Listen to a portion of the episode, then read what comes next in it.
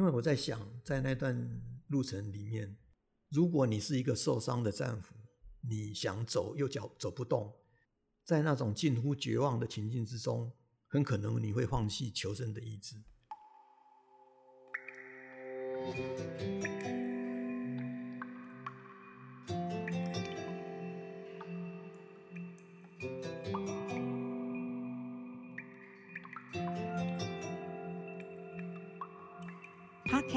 可以像资料夹，一个夹子收一类资料；它也可以像中药铺里头的药格子，一个格子收一个故事。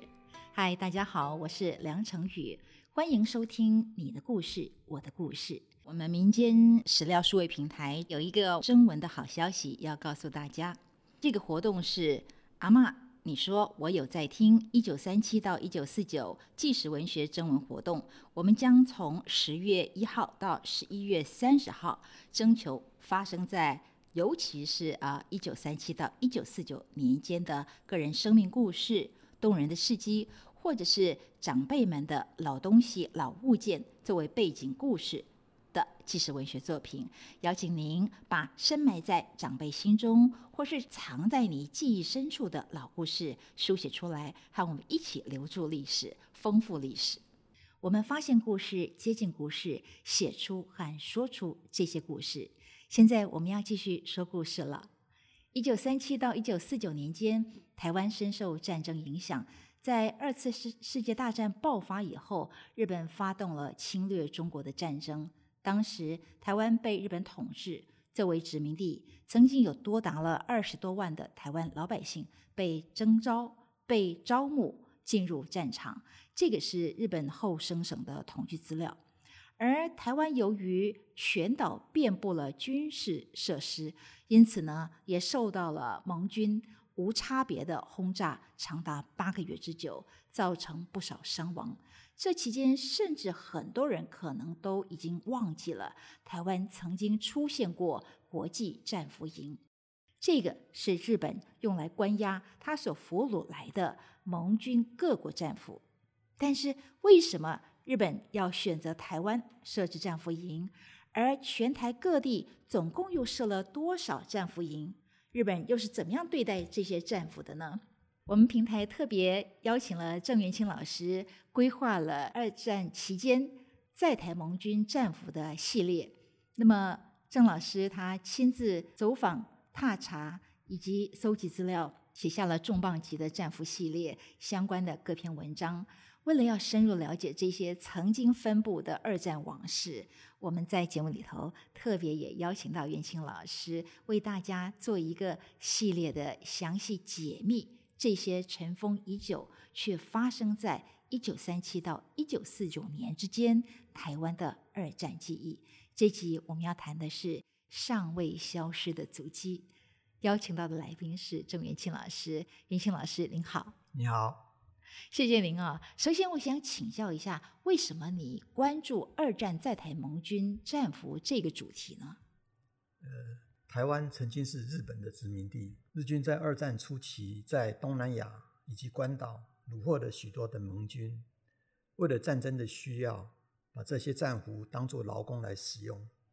不止在台湾，日本本土的许多知名大企业都曾经使用战俘劳工。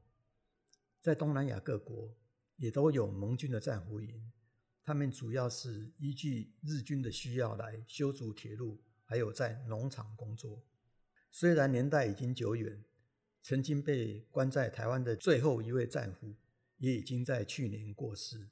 换言之，当年经历过战俘苦难的盟军都已经不复存在。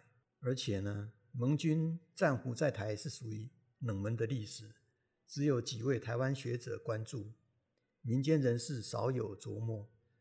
倒是加拿大籍的历史学者何麦克在。台湾盟军战俘这个主题已经花了将近三十年的心力，他找出了所有盟军在台战俘的姓名，成立了台湾战俘营纪念协会，在各战俘营设立纪念碑，每年也在金瓜石战俘营办纪念会等等。他说：“永远不要忘记前人的苦难，后人才会了解为了争取赢回自由必须付出的代价。”日本呢和盟军交战，台湾这块土地和人民却没有办法避免被牵连，也算是无奈的一件事情。随着时间过去，这些战俘的历史也会慢慢被遗忘。写这个主题呢，就是不要忘记这件事情曾经发生在我们的土地上，不要忘记战俘的苦难，不要忘记人民因战争所受到的折磨，还有许多参战的军人，他们上战场，甚至造成家破人亡的痛苦。老师也是一位有心人呢。老师，的日本在二战期间，它的战线范围非常的广大。东北亚，然后整个大中华地区到东南亚都有战线，呃，所以从这些战场所掳来的战俘也数量相当不少。那当时日本设立战俘营的这个时空背景又是怎么样呢？呃，就像您刚才讲的，日本的战线拉得非常的长，在太平洋战争刚开始的时候。就在一九四二年的十二月八号，日本分六路来发动奇袭，战术奏效，虏获了许多盟军战俘，才需要成立战俘营。呃，当时日本的战机大概是这个样子：第一路当然是偷袭珍珠港，成功的进攻关岛，两天之后就占领关岛，虏获第一批数千名的战俘。第二路呢，他一样进攻香港。十二月七号从台湾起飞的日军空袭了香港机场，两个礼拜之内香港投降，就是在十二月二十五号圣诞节的时候，又虏获了一批盟军。第三路在泰缅驻守印度支那半岛的日军第十五军进攻泰国关门店，第二天就占领了泰国首都曼谷。第四路呢，在新加坡跟马尼拉，一九四二年的一月底。整个马来半半岛沦陷。二月，新加坡的八万守军成为日本的战俘。第五路进攻印尼，驻守海南岛的日军第十六军向印尼进攻，也是成功的攻占苏门答腊、帝文跟全部的印尼。第六路呢，就是菲律宾了。到了一九四五年的五月六号。美菲联军七万多人投降，菲律宾沦陷。所以你看，随着日本在东南亚的胜利，战俘人数快速的增加。根据统计，二战期间，日本在东南亚跟太平洋地区共虏获将近十四万的盟军。到了一九四二年初，因为战俘的数量超乎预期，日本的陆军部在日本的陆军部之下就成立了军务局。确认有必要要建立一个专门负责战俘的组织，来妥善的处理这些战俘的管理工作，所以就成立一个叫做战俘管理部。根据这个部的成立，他们设立了一个战俘营条例，并且在一九四二年的五月公布了战俘管理方针。根据这个方针，台湾呢就设立了一个海外的战俘营司令部。到了战争末期，日本的本土共有七个战俘营司令部，下辖两百一十四个分所，而陆军大臣是战俘处理事务的负责人，东条英机长期的担任这个职务。老师刚才所说到的设立战俘营的根据，还有设立战俘营以后的管理等等啊。我们在邀请老师在空中跟我们谈战俘系列的后续几集，都会陆续仔细谈到。在这个地方，我想先请教老师啊，就是呃，这么庞大的战场，这么多的这个在战争初期日军势如破竹的获胜之下所虏获的盟军俘虏等等啊，呃，可以说。要写这样大范围的东西是很复杂的。老师是如何安排各篇章的撰写主题呢？撰写的方向大概是从时间轴来安排的。呃，阅读了一些资料，看了一些战俘的回忆录，大概可以归纳成三个时期。第一个部分就是说，一个政府想要推动一件政策的时候，必须要有一些依据。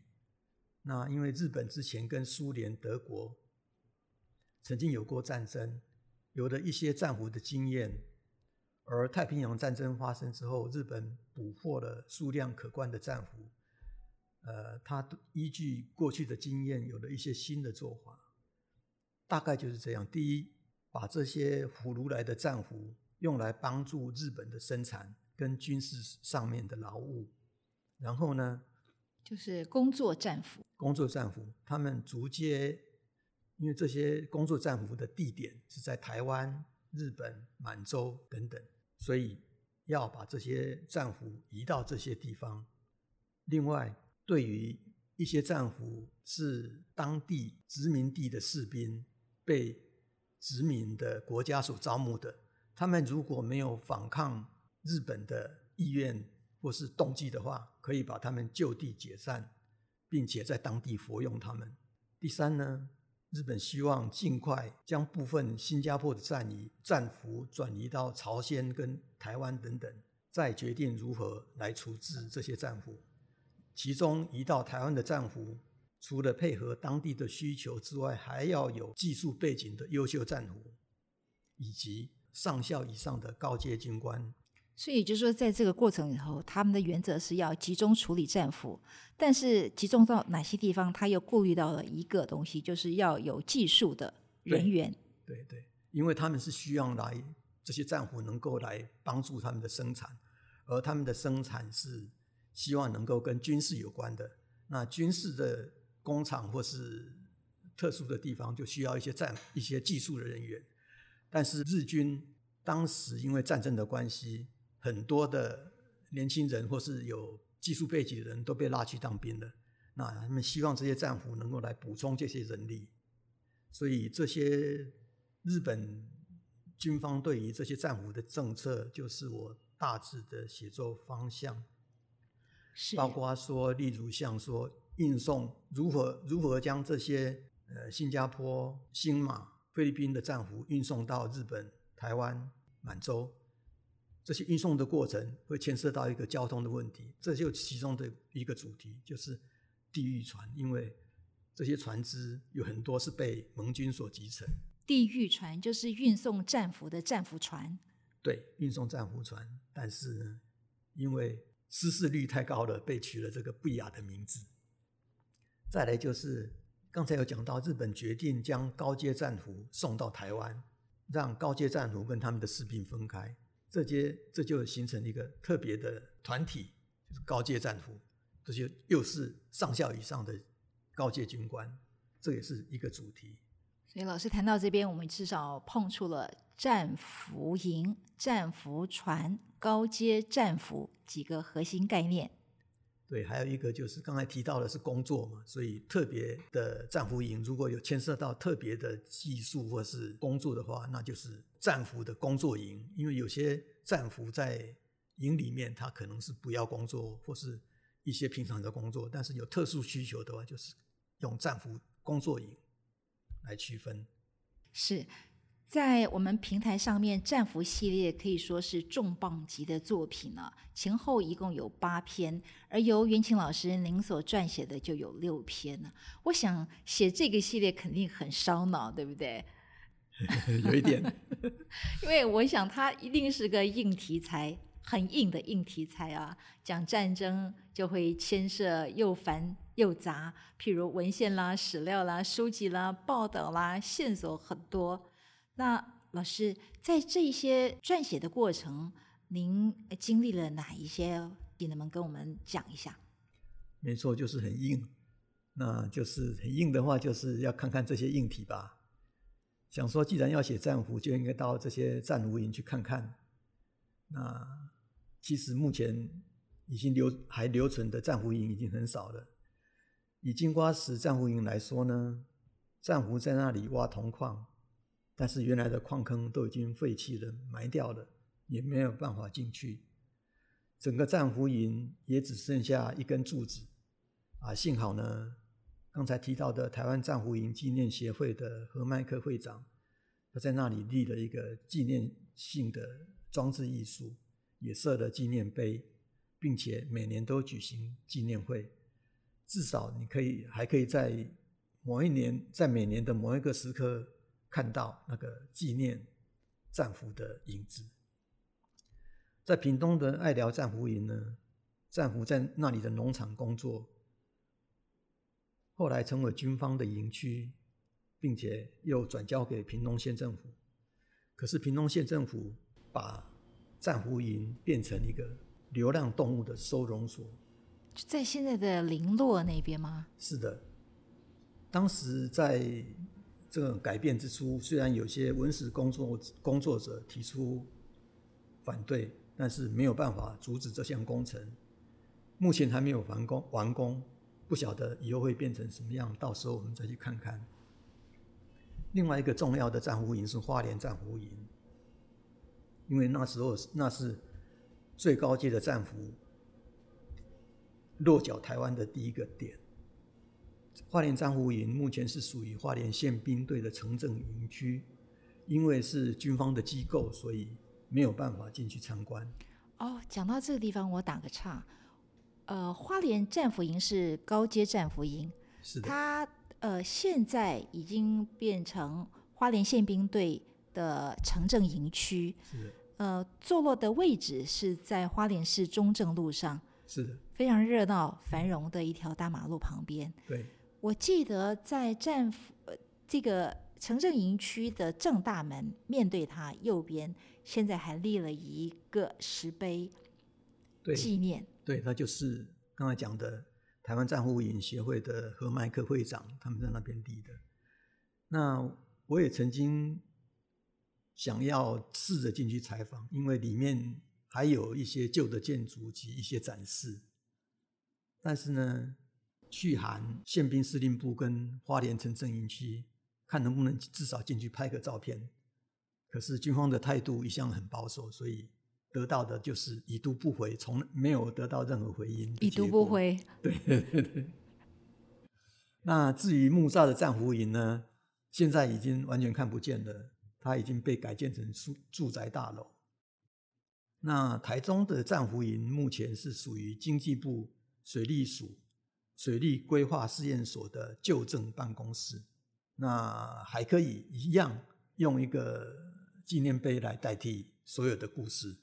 那在白河战俘营，它是在白河的内角国小旁边，现在也是军方的营区，也是同样没有办法进入，也是一个纪念碑。所以多数的营区现在都是用纪念碑来代替。其他的故事就慢慢寻找吧。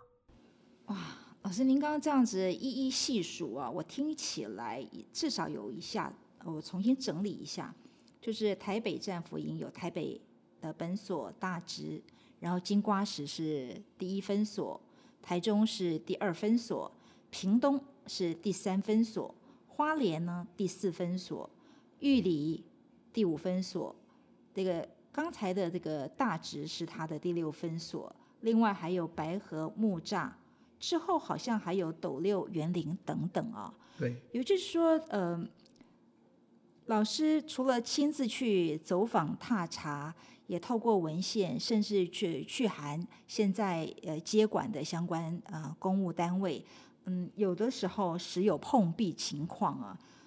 除了这个，还有老师碰到哪一些困难跟挑战呢？嗯，在人的部分，因为想要有机会能总是希望能够访问到相关的人士，获得第一手资料。但是首批战俘在一九四二年来到台湾，已经是八十年前的事情了。想要得到第一手资料真的很困难。而之后呢，战俘都是外国人，他们结束后各自返家。刚才讲的最后一位战俘又过世了。所以，所能找到的资料是来自不同战俘在不同战俘营撰写的回忆录，所以需要很长的时间去翻译跟消化资料。这个是在外文的部分，在日本的部分呢，日本的民间是有一些战俘的论文，但是都是很普遍性的主题，没有针对台湾盟军某个战俘营做特别的研究。那日本官方的文献呢，这是主要来自日本国立的公文书馆，但因为多数是日文，所以许多的关键字用语跟我们不太一样，搜寻不太容易，即使找到了，也需要人来帮忙翻译。在台湾方面，这方面的研究就是中研院台湾史研究所的钟淑敏研究员有过不少的研究。那因为战俘营在不同的地方设立，是不是有可能跟当地的民众互动？那我想最可能的是金瓜石，因为战俘营工作的地点就在金瓜石的旁边。那那个时候，金瓜石跟九份还是一个非常繁荣的地方。但是因为日军的控管严密，是不是真的能有所接触，可能还是一个问号。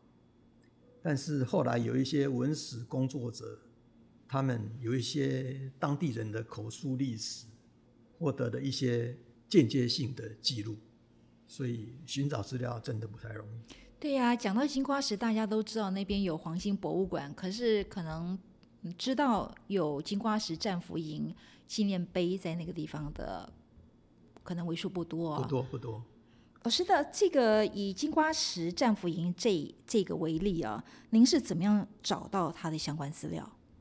呃，我是搜寻到一个金瓜国小校友会口述历史记影像记录成果报告书，这个是在民国九十七年台北县立博物馆他们所做的一个研究计划。那时候有一些受访者，他们把关于战俘的记忆，在这个成果报告里面显示出来。举例来讲，其中有一个叫连连成真的先生，他就说，金瓜石的脚边有个专门关外国人的战俘营，他平日就是到矿坑采矿，不过他们都有自己的路线。不会和一般民众走在一起。虽然他们没有和我们相处，但是他们在外的行动，远远都还是看得到的。有时会，有时候也会经过我家。这个就是当年他们的记忆。另外，他还讲说，在瓜山国小读书的时候，教室靠马路边的那栋，常常会听到敲打唢呐。上葬仪式的声音，因为日本管理的很严厉，很多战俘都适应不良，因此每隔几天就听得到丧葬的声音，心里总有不舒服的感觉。虽然只念到二年级，但都知道外国人是死在此地，所以他们的印象就是可能经常有外国人死亡。显然。战俘不晓得是被凌虐，或是因为生病，确实是在那边过世的不少。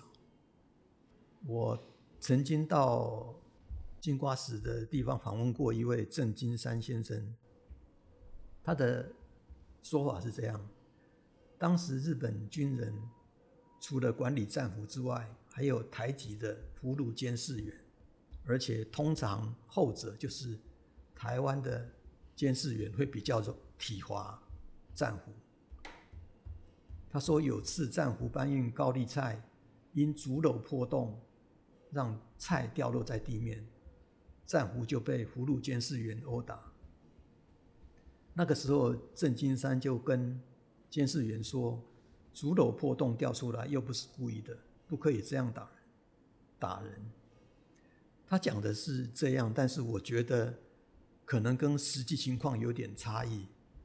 因为照日本管理的严厉来讲，真的不太可能让你直接去跟这些战俘接触，所以这些现在获得的资料是不是真正百分之百的正确，有时候还是必必须要去筛选存疑。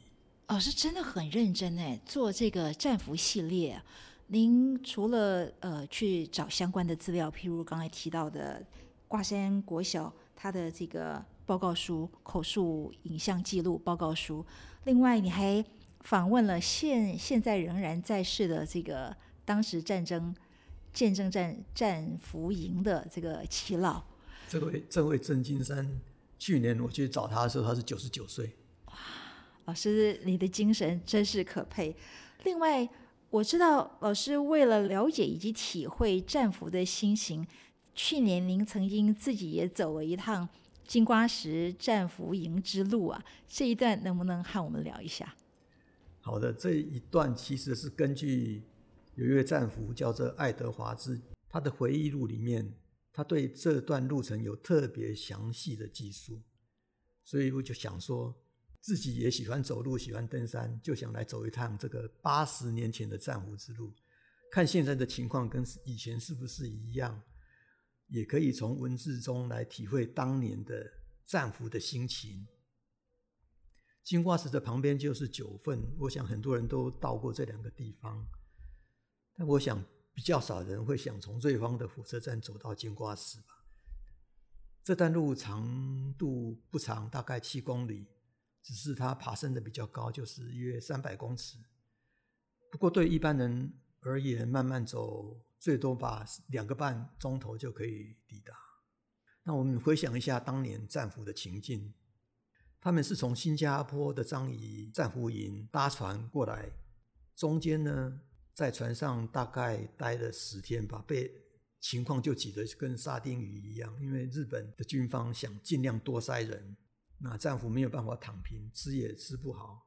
到台湾的高雄之后，又转到基隆，再搭火车到瑞芳，所以对这些战俘而言，他们的体力已经真的是衰退衰退不堪。要来走这段三百公尺爬升，然后长七公里的战俘金瓜石战俘营之路，真的是有点艰辛。而且不要忘了，新加坡的天气还是蛮热的，他们身上穿的还只是单薄的衣裳。一来到台湾，在秋天的东北季风夹着细雨毛毛细雨之中，气温骤降，身上没有御寒之物。走走来真的是非常辛苦，他们总共有五百多人大部队移动，加上身体情况又是不好，许多战俘身上都罹患疾病或是带着伤口，沿途又没有厕所，可是很多人在船上吃不好又拉肚子，只能就地解决。但是如果战俘停在路旁上厕所，或是动作慢一点，警卫又会大吼大叫，甚至殴打。真是惨啊！所以这样的情况真的是很凄惨，而且那一天正好下着毛毛雨，天气路滑，那时候没有柏油路，只能走泥土路，不少战俘因因此而跌倒，就必须由同伴搀扶着继续前进。那同伴要帮忙受伤的或是跌倒的，他自己呢，只好把自己的背包给丢掉。可是呢？日本对这样的情况却没有太多的宽待。日本的警卫经常上前推挤、重拳或用脚踢。那健康的战俘为了帮助比较体力不好的战俘，他们抛弃自己的随身用品来帮助他们。现在看起来，这是一种怎么讲？呃，相互扶持、患难见真情，这是一种，也是军人之这。互相这个帮忙的一种真情的表现，袍泽之情啊！是是是，因为我在想，在那段路程里面，如果你是一个受伤的战俘，你想走又脚走不动，在那种近乎绝望的情境之中，很可能你会放弃求生的意志。那如果你一旦放弃了，那就很难会继续移动脚步前进。可能是这些即使是受伤走不动的战俘，他们也宁愿，他们也不要放弃。他们想要活着跟家人再见一面，因为这种坚强的求生意志，才能够让他们在长达七八个钟头的过程之中，终于全部抵达了金瓜石的战俘营。运庆老师说到这儿，先让我整理一下金瓜石战俘之路的景况啊，也就是说，从您刚提的瑞芳火车站下了火车之后。他们就走了三点五公里，大概花了一个半小时，走到第一个休息点，就是九份阁顶的现金九号停车场那个位置。对，从那个地方再往下进行第二次的呃前进，走到集合点，就是现在的金瓜石东国民学校。这段路程走了四个半到五个小时，沿着金瓜石的金水公路北三十四乡道前行。然后呢，从集合点走到最后战俘营那个地方，嗯，呃，大概就短短的两百公尺。对，但是呢，沿途凄风苦雨，对，战俘相互扶持。哎，老师，那在这个过程里头，啊、当地民众他们看到什么呢？哦，在这个刚才提的那本回忆录里面呢，他对这个也写了不少。他写说，刚到基隆港的时候呢，他们离开码头，进到一个广场的地方，在那里呢，似乎所有的人，就是似乎所有的民众都被赶出来去观看英国的战俘。战俘们不断的被日本的士官兵检查清点，有些战俘呢觉得累了，坐下来，结果呢，这些日本的军事官就冲进来，对他们施暴。这种施暴的过程，让当地的民众看起来感觉会有一点高兴。那从基隆搭火车约一个半小时后，到了瑞芳。瑞芳的车站外面再次聚集了成千上万的居民，跟兴奋大叫大喊的小学生。那他们在快到金瓜石之前呢，就看到黑色的村落，民众也成群结队的看着战俘。